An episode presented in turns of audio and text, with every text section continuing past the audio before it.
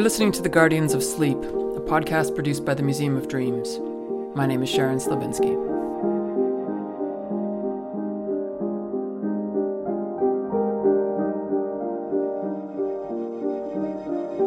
In this first season, we partnered with the Museum of London to find out how the COVID 19 pandemic has affected the dream life of people living in the British capital.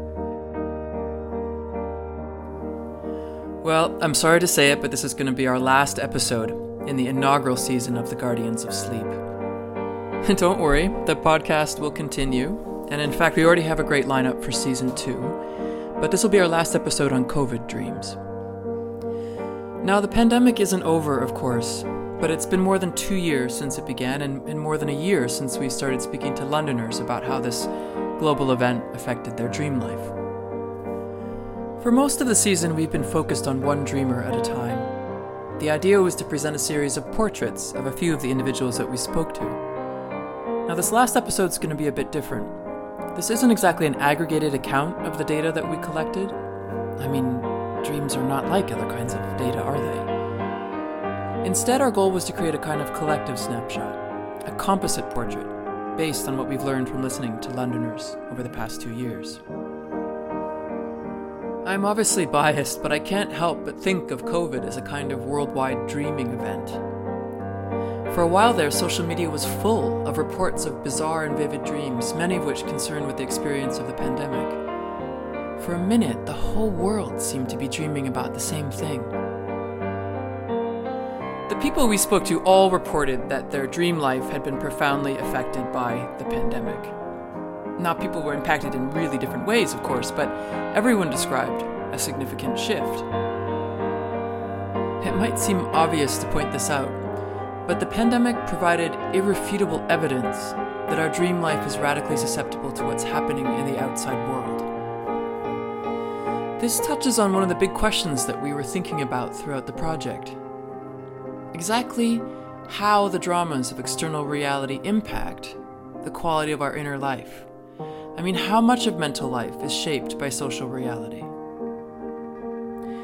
Here's how Janet, a 65 year old translator, described this dynamic.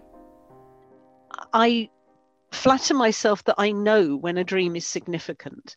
And these are significant dreams. I'm able to think about them, remember them, write them down. Mm-hmm. Um, and they have all been around times when the pandemic in this country, in the UK at least, has reached a particular point or something particular is happening. It's not just the grind of day to day, it's when there's a new government announcement or things are going, you know, sort of taking a turn for the worse, or when we have been um, locked down.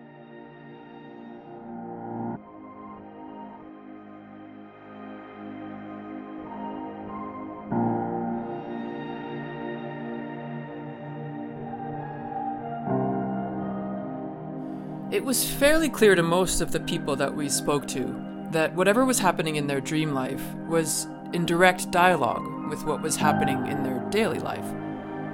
And the most often repeated word that we heard was vivid. Many people, I mean almost all of them, expressed the sense of a heightened vibrancy, a kind of technicolor quality to their dream life in COVID times when the pandemic first started, so going back to March 2020, um, it became extremely vivid. I've always been quite a vivid dreamer, um, but I'd say that I'm getting more vivid dreams during lockdown. So for whatever reason, my dreams have just been a lot more vivid. Not not necessarily more more stressful or no more nightmares than usual, um, but just a lot more vivid. Um, but I would say over the past year, I've, I've had quite vivid recollections in the morning mm. and just some kind of wild dreams. But since since COVID and this last year of um, being locked in, they've got more vivid and more intense um, as the year has gone on. Having more vivid dreams, I guess. I would, yes, definitely say they've, they've been more vivid and, and weird As many neurologists have reported, the pandemic brought on a widespread increase in sleep disturbances. Insomnia, hypersomnia, night terrors, a whole clutch of disorders that they collectively termed COVID-somnia. Here's Katie, a school teacher who describes this very condition. I have really stressful dreams at the moment, so I they wake me up a lot. Um, and I find like the amount of times I'll sort of wake up in the middle of the night with my heart racing because of some stressful thing that's happened in a dream um, is much more regular. Like that used to be something that would happen occasionally. It's not hard to understand why our dream life would be affected during this time. As the Italian doctor and psychoanalyst Giuseppe Civitarese put it, dreams are the most precise sensors we have to help us intuit what is happening. They're like powerful microscopes designed to process our most subtle emotions into images. As the pandemic unfolded, there was no shortage of information being broadcast through the media, but there was a shortage of understanding about what it all meant, let alone how or indeed when it would all come to an end. Dreams proved to be an important way of reckoning with this uncertainty. At a time when there isn't yet a common or a collective way to describe what's happening, dreams are a place where we make sense for ourselves. It's like the ground zero of meaning.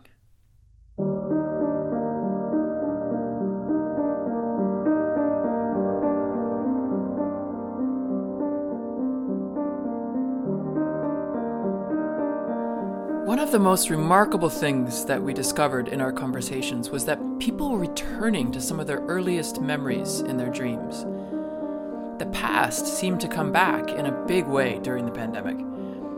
But it was hard to tell whether this was a strategy for coping with the unknown, returning to some earlier time, or whether the various lockdowns just provided time and space to reflect on these important experiences from earlier days. I I've dreamt a lot about things that happened when I was really young. Like, you know, maybe a house that I was living at when I was growing up in Birmingham. I feel like at times I've been kind of recycling old memories. I think in absence of stimulus, we used to have such, hmm. especially living in London, such massive stimulus every day our lives have just got smaller and smaller and smaller. So I feel like we are mining, or I certainly am mining my memories in a way that I haven't mined them for years, both when I'm awake and also when I'm asleep. Maybe there's something about kind of unexpected people kind of popping up into dreams that maybe there's something about unresolved kind of relationships from the past one of the most striking examples that we heard about this mining of old memories came from Shelley Ward. When we spoke to her, Shelley was nearing 60 years old and living in the northwest of London. She contracted COVID early on, like really early on, at the end of March 2020. She was severely ill for weeks, and as soon as she started to recover, she describes having really bizarre dreams, what she called acid trips, at night. In one of these bizarre dreams, Shelley remembers that she was observing her mother and her aunt from a distance. They were in a supermarket setting, and she remembers that in the front of the supermarket there was a coffee bar. In the dream, her mom looked really, really young, as did her aunt, and Shelley was sitting up high, looking out over a silver bar, a metal bar that was stretched across her view. That was it. it that was all the dream was. And when she woke up, though, it was so vivid that she just felt like she couldn't help but call her mum, who was now in her 80s. So I got in touch with my mum and I told her about the dream. And she told me that it was true. There was a supermarket where we lived in Finchley, which is North London. Uh, it did have a coffee bar in the front. She did used to go with my aunt, the aunt in my dream, to the coffee bar. And um, they would leave me outside in my pram because mm. I was a baby. And in those days, you could leave babies in prams outside supermarket. uh, in 1962, I think it would have been. And um, my pram had a, had silver handlebars, and it it just stood out in, so much in my mind. And I'm, I still, even now, I can see the images flashing past like in a film. And also, I was staggered that something, I, I've got very good memory. And I would say I've got almost like a photographic memory, but I, I would never have remembered that. But it did really hit me that somewhere in the depths of my memory are things that I don't even know yeah. that I know. I just love what Shelley says here. Somewhere in the depths of our memory are things we don't even know that we know. And what seems especially amazing to me about Shelley's story is that it provides evidence for the way that dreams are a medium through which we can access these unknown knowns. Part of how we process what's happening in our day to day involves returning to our earliest memories, using them as guides for making sense of what is uncertain in the present. And this isn't surprising, given that the first five years of life is when our brains develop the most connections, and faster than at any other time in life. This is a foundational period for the human personality, and dreams seem to be one way to revisit these foundational experiences.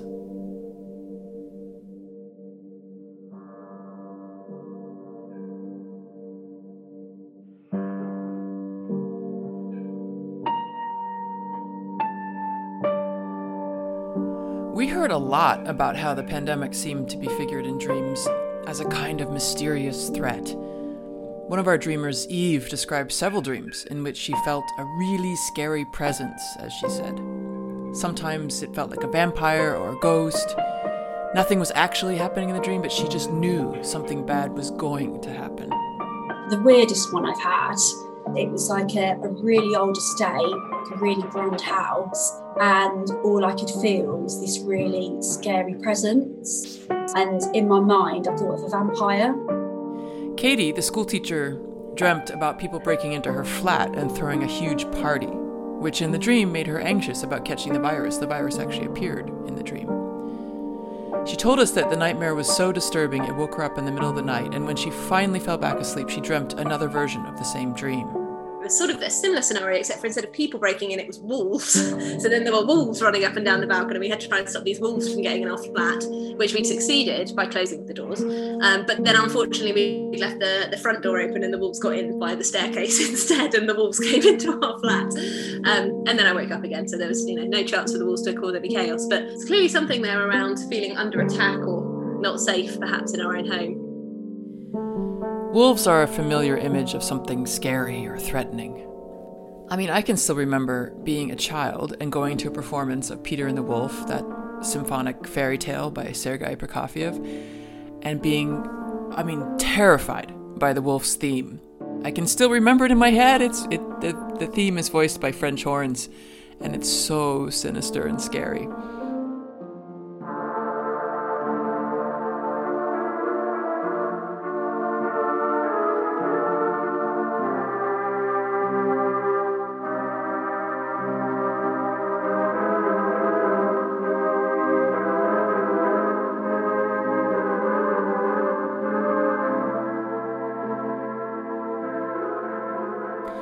When faced with something new and threatening, we often turn to these images and the ideas from our shared cultural memory. Our visual vocabularies are vast in this respect, and this repertoire is continuously repopulated from images that we consume on a daily basis. Quite a few footballers and movie stars turned up in our dreamers' nightlife. Maradona, Gwyneth Paltrow, and Olivia Colman all made appearances, and indeed, many people we spoke to dreamt of cinematic landscapes that they felt were directly influenced by the movies that they were watching.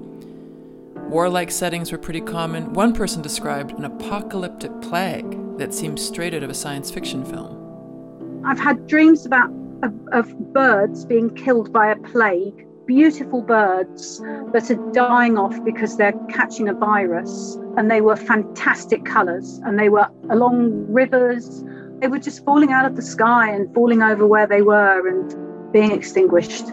And also one that was probably more kind of immediately anxious about animals trying to get into the house in order to be fed. And I was trying to feed them, but also prevent them coming into the house because I knew they carried a virus and they would potentially infect us.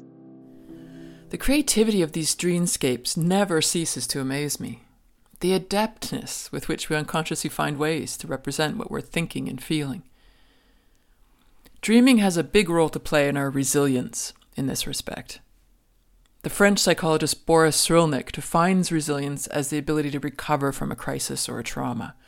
Or as Cyrulnik would say, our ability to renew ourselves, to become something new after trauma. Psychologically speaking, this transformation of wounding experiences requires a theater, a mental space in which our emotions can be expressed. Representing, or more literally, representing, what's happened to us and our feelings and thoughts in our minds provides a space to rework our emotions. Dreams are one of the most primal spaces where this transformative work occurs. We use this internal theater to represent daily events, our thoughts, our feelings as a way to process what's happening.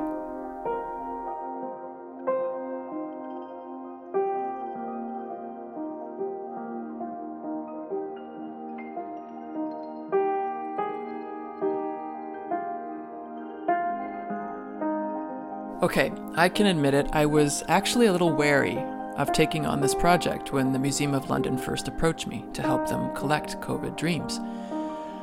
There is a very long and ugly history of collecting dreams that's part of the violence of colonialism. And in fact, we're planning to explore some of this history in season two. But in light of this, our team talked a lot and decided not to interpret any of the dream reports that we collected for the museum, but we decided to focus on the acoustic question or the acousmatic question, which is to say, we were focused on what it meant for a speaker to share a dream with a stranger, as well as the nature of what it meant to listen to this unusual form of testimony. One of the questions that we asked people was about how it felt to speak about their dream life. Here's Hang, who was born in Birmingham but who moved to London a few years ago. She's speaking here about how it felt to share her dreams, both with us but also with her friends.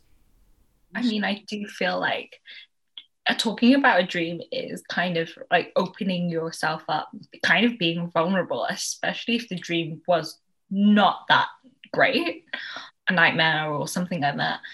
And also, so many other people are going to interpret it in their own personal ways too. So it's kind of like it starts to feel like you know a fable or something like a like a like a fairy tale in a way. Maggie Humm, a retired professor from the University of East London, also spoke with us, and she expressed the uniqueness of what it felt like to be heard in this particular way. No one talks about their dreams because their dreams, most people find them very boring to talk, to listen to other people's dreams. So this is quite special today for me. Thank yeah. you. Because I never never talk about them. Well, well, of course I say, oh, I had this dream last night. And then you can see, you know, whoever you're talking to is trying to be nice and they're trying to listen. They're not really, they're really bored. Uh, so this is, you know, actually very nice to talk about the dream. What Maggie says here kind of encapsulates for me one of the most important things we learned from this project the special nature of this kind of conversation. The psychologist Theodore Reik described this as a matter of listening with the third ear by which he meant to describe a unique kind of communication that goes on between all human beings, but which, of course, is of special interest to psychologists. This is the economy of inner life, that unconscious form of communication. Our dreamers shared their dream life with us by conveying it in words. But these words, of course, were already a translation of the event of the dream, which happened while they were asleep. The dreamers also conveyed their experience through their eyes, their gestures, through the inflection of their voices, their intonation, and so on. Theodore Reik suggests that to really grasp the transmission of inner life, the listener has to turn part of their attention inward. Now, this seems a little counterintuitive. You listen for what people are saying and what they're not saying, but really you're listening for what they're thinking and feeling. And the best way to grasp this, for Reik anyway, is for the listener to turn their attention inward, like into themselves and to notice what's being animated within the self in the listening experience. This is one of the most important things I think that we learned during this whole project. Listening to these dreamers really deepened our understanding of the vibrancy and the vitality of inner life, but also the intimate complexity of what it means to try to convey this inner life.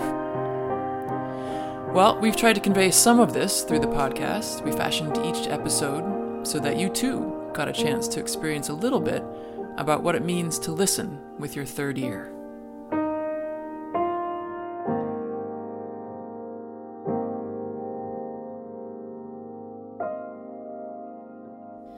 Well, this brings our first season to a close. I hope you enjoyed it as much as we did. It was so much fun to listen to Londoners share their dream life with us. The whole experience made me feel like writing a love letter to the city. I know that sounds a little silly, but listening to our dreamers talk about their experience of the pandemic, like really attuning to them by listening to their dream life, it did feel a bit like falling in love. I hope that's how it felt to you too.